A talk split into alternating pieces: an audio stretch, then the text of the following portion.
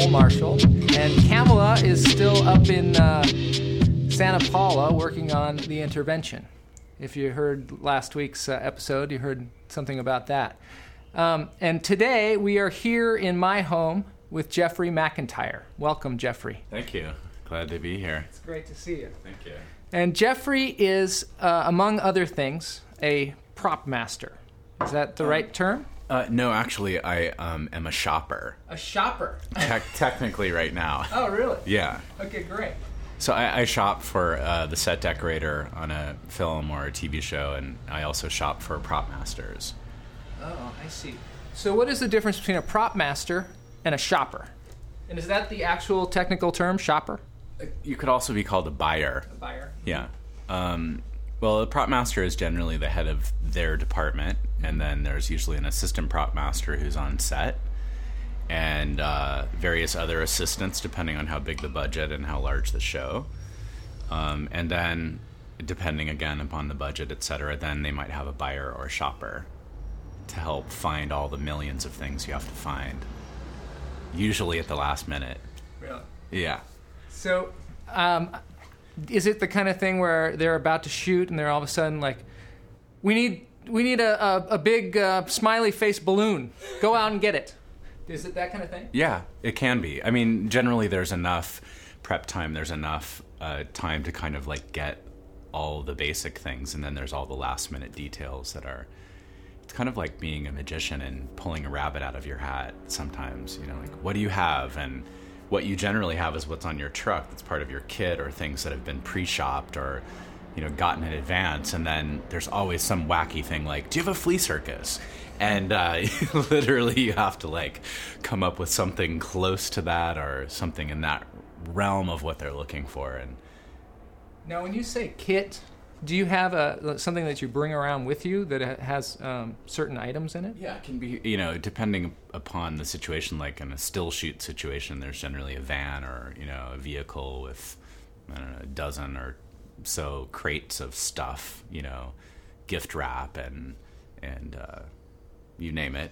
And on a bigger feature, then there's a huge trailer that's literally like a mini store, with everything from table linens to silverware to guns to eyeglasses, and really depends upon what it is. And that's generally for props. For set dressing, it's all, you know, brought in and the sets are dressed and, you know. Well, can you tell me what an art director does?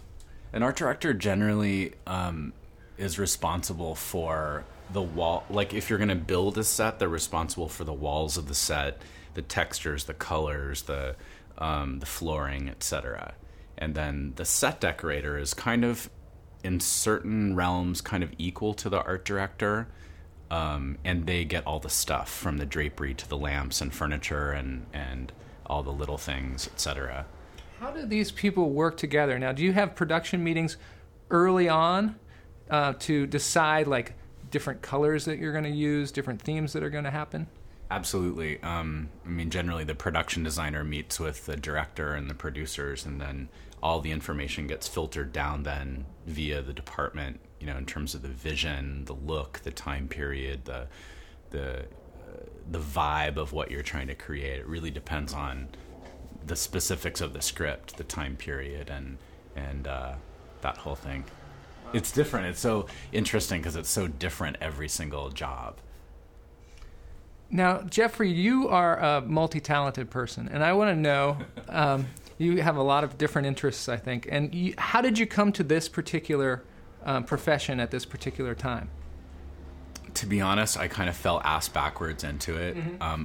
I really wanted to work in film and television since I was little, and my sister and I have always had a fantasy about doing that, and long story short, I came down to LA to go to a friend's wedding, and my dear friends introduced me to their brother, who's a prop master, and he just happened to need a PA on his movie. This was like 12 years ago, and I really needed to come to LA with a job sort of lined up, you know, in my mind, to be sort of comfortable in making that move, so to speak. And it literally happened, and I started working as a PA to the prop department and the on-set dresser on a movie, and it just kept going from there. I have an art background and I was an art consultant for years. So, you know, working in the visual medium was really relatively easy because I already had experience in, you know, other worlds, so to speak. And but then I was a huge, you know, film and TV buff and, you know, grew up watching the classics and a lot of cheesy television shows and, you know, all that stuff. And so for me, it was like a dream come true to work in the business. And it just kind of kept going from there. Now, you are also a yoga instructor and also a masseuse. I do Thai massage, body work that sort of incorporates the healing work that I do anyway. And, you know, yoga and meditation and healing are all kind of coming into alignment via the Thai massage. Mm-hmm. And I see. That's fascinating. Now, do you find that that work that you do as a masseuse and as a yoga instructor, that helps you in the field in filmmaking? Absolutely. I don't think I could do it without it. It can be such a crazy tornado of an environment to work in that, you know, having a center, having a sense of groundedness has definitely helped me out.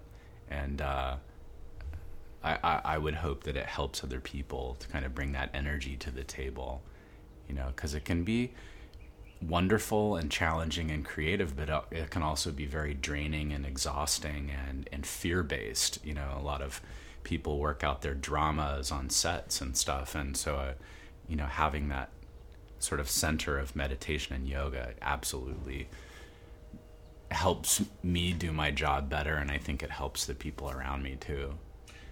Do you find, we talked last week with the director and the cinematographer on the set of the movie that Camilla's doing, The Intervention, and they were talking about how on a smaller budget movie, a lot of times they work much more collaboratively, and one of the actors was saying, you know, sometimes if they say, hey, you know, that sandbag needs to be moved over there, the actor will pick it up and move it over there, which is very different from if you're working on a big studio movie. Do you find that there's a big pecking order on the movies that you work on? Do you find that everybody's very specific about their job? What is your experience? I would totally agree with all of that. And the best experiences I've ever had have always been on small budget, more meaningful projects where there isn't a lot of money and there isn't a lot of pressure from the studios involved. And it's always that way. I mean, literally, I'll be on one end of a piece of furniture and the director will be on the other end, or the lead actor, or whoever is standing close by. It's much more like a family environment, and I actually prefer it. Mm-hmm. I mean, I also have to earn a living, so I have to do the bigger things too. And it's always amazing to me how there are a lot of good things that happen, but the bigger the budget and the more overscaled it is, so to speak, then you just have like much larger egos and much larger bad behavior and much like it sort of reminds me of like if you live in New York and you don't have a car, it's a much more human experience, your interaction with other people. In LA, when you're in your car, it's like much more separate and disconnected. And that sort of, for me, equates the low budget, more meaningful experience to the sort of bigger budget studio kind of experience. Can you tell us about some of your favorite movies that you've worked on? Ooh. Is that a tough one? It is a tough one. I think some of my favorite movies are ones I haven't worked on. Oh. Sometimes it's really hard to watch something and enjoy it because of what I know went into it. So I think it's actually easier for me to watch something I have no involvement in at all, so I can just purely enjoy it and not think about all the details and not see all the flaws. Do you find it easy to enjoy movies in general, or do you sometimes look at a movie and say, I can't believe that they used that drapery in this particular time period, and I don't know why, you know, this is completely wrong. Do you do that, or do you find that you look at movies more technically than you used to when you were a kid? If the story isn't interesting, if the acting is not flowing, then I start to notice all the details. If the story's compelling and the acting is amazing, then I can truly suspend you know, suspend belief and really get into the whole thing and let all those little things go. But as soon as I mean, sometimes a movie is wonderful just to watch for the visuals, you know? I mean, I don't speak Chinese, but I love the Chinese movies. And, you know, one of my, like, all-time favorites as of late was the Kung Fu Hustle. And it just blew my mind. And it wasn't so much about the story and the acting, which I thought was, you know, so campy and hilarious and funny. And but just the way that they shot the movie and the visuals and the, you know, there was one scene where the whoever the martial artist is like literally beheading creatures, but you're only seeing the shadows of everything. Mm-hmm. It was just so poetic and beautiful and wonderful. And so, yeah, I mean, generally I can suspend and get into it, but I haven't seen that movie, but I would like to see it. Oh, it's amazing. Yeah. And House of Flying Daggers too. It's just so that. Beautiful. It's gorgeous. Oh, like visual poetry. I mean, really, truly, like, you know, if something got sliced or cut, it was like a wave of a brush on canvas. It's so amazing. So beautiful. What draws you to work on a film? A lot of people probably think, I want to do what you do, and might not know how they can get a job doing what you do. And then after a while, after you do it for a while, I'm sure you can choose, you know, do I want to work on this kind of... Is there something where you say... There's a movie that I would not work on. I would not work on a horror film, say, or I like to do films that have a positive social consciousness. Do you find that particular things draw you to a particular movie? Absolutely. I mean, when I do have the choice, when I have the luxury of the choice, it's definitely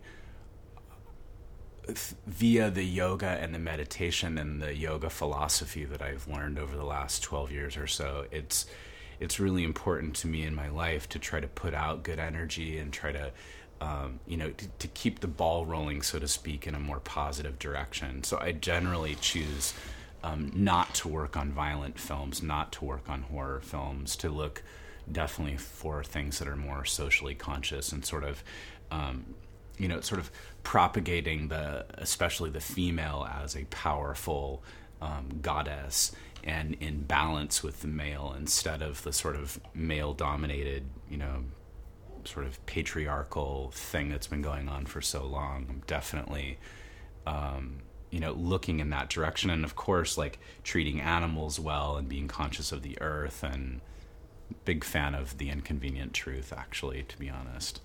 Really blew me away. And things like that are really sort of, well, like Kamala's piece and Jean-Marie's piece, The Single Woman. I'm so excited to work on that, and, you know, and kind of in the capacity of production designer, and it's a really important story, and it just literally blew my mind, the script and you know, the depth of the truth of this woman, you know. So that was something that I'll mention to people that don't know out there. Kamala is going to be directing a movie called A Single Woman that's about the story of Jeanette Rankin. And it is really quite a piece. Jean-Marie Simpson, she's the artistic director at the Nevada Shakespeare Company. She does this one-woman show about Jeanette Rankin, who I don't know if a lot of people know who she is. I certainly didn't until I saw her show. But Jeanette Rankin was the first woman in Congress. And she just happened to become the first woman in Congress at a time when they were voting on World War I, and she happened to be a pacifist. And so she felt it to be true to herself. She needed to vote against getting into this war, and because of that, it caused a lot of trouble, in particular with women's rights organizations who were like, you know, now you're in there, don't act like a pussy, you know? And she's like, well, I can't really, you know, I have to do what my strong convictions are. And so it kind of, it caused her a lot of problems. And then she got back in Congress years later, and it happened to be at the time when they were voting on World War II. And she had to vote against that also. And this is a person who just stuck to her convictions throughout her entire life. So it's a really, like, motivating story. It's incredible that she, both times in being, like, the first U.S. Congresswoman and then her second term, the very first thing she has to vote on, like you said, was whether or not to go to war. So she was basically fucked from the get-go. Yeah, so that's really great. And then later on in her life, and when she got older, she got involved in protesting the Vietnam War. So there's a story that's just, you know, one of those things that just knocks you over. And the fact that she's not like a common household name is really interesting also.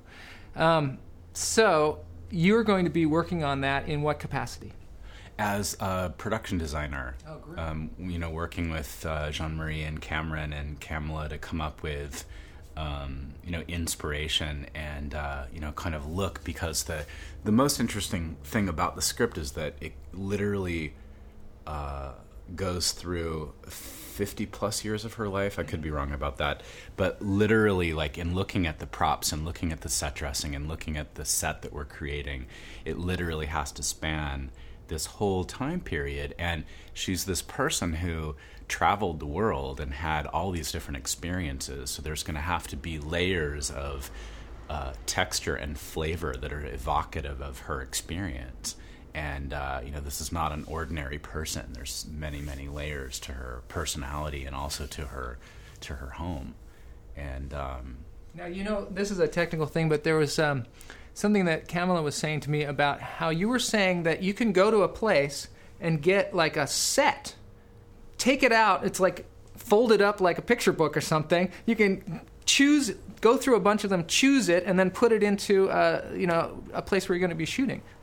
Tell me about that. I don't know much about that. Well, it's actually, to be honest with you, it's not something that I'm a pro at. Mm-hmm. So it's been a new challenge. Mm-hmm. And generally it's the art director who, you know, selects the set walls and then, you know, the textures and the floor covering and all that kind of stuff. So it's really kind of exciting to do it. And they had made a relationship with a place where I could go and do that. So I went and pre-selected you know, enough set walls with windows, etc., front that had kind of the vibe of an older time period, you know, to kind of be basically create a large farmhouse kitchen that we're going to be able to do various activities within, you know, what the script calls for. And so I pre-selected, and then Jean-Marie and Cameron went over and took a look, and I was just sort of holding my breath and crossing my fingers. And then they went, and they just loved what I had done, and I did a floor map and faxed it over there, so they had an idea of where things were going. And I'm totally not completely satisfied. I still have to tweak things, of course, but they were completely blown away and very happy, so that was like, phew, step one, you know. And now we have to sort of start looking at, okay, now what's going to be our inspiration for instance, the color scheme on the inside. And when I first met Jean-Marie, she had this beautiful blouse on that was kind of a lot of magentas and purples and, like, very feminine but very strong kind of colors. And literally it was like, you know what, your blouse is going to be the interior of the space. And everyone kind of liked that idea, and so that's going to be sort of the general color scheme. And then we have, like, various layers and textures of, like, rather than using wallpaper, we're gonna sort of, you know, paint and make it evocative of, like, the Art Deco and Art Nouveau kind of vibe, kind of creating it, like, sort of a dreamlike state, you know, because we go through so many different time periods. So that's where we are so far. That sounds great. It sounds very, you know, that you get your inspiration. Just sometimes you get your inspiration from just, you know, hey, you're that shirt that you're wearing is fantastic, and it's true. I mean, I think it's always a good idea to be open to inspiration wherever you are. You know, it can so be literally right in front of your face. And it seems sometimes when you battle and struggle with things, simply surrendering and then looking left or right, and generally there's, like, something right there that can also more easily facilitate what you're trying to do. Mm-hmm.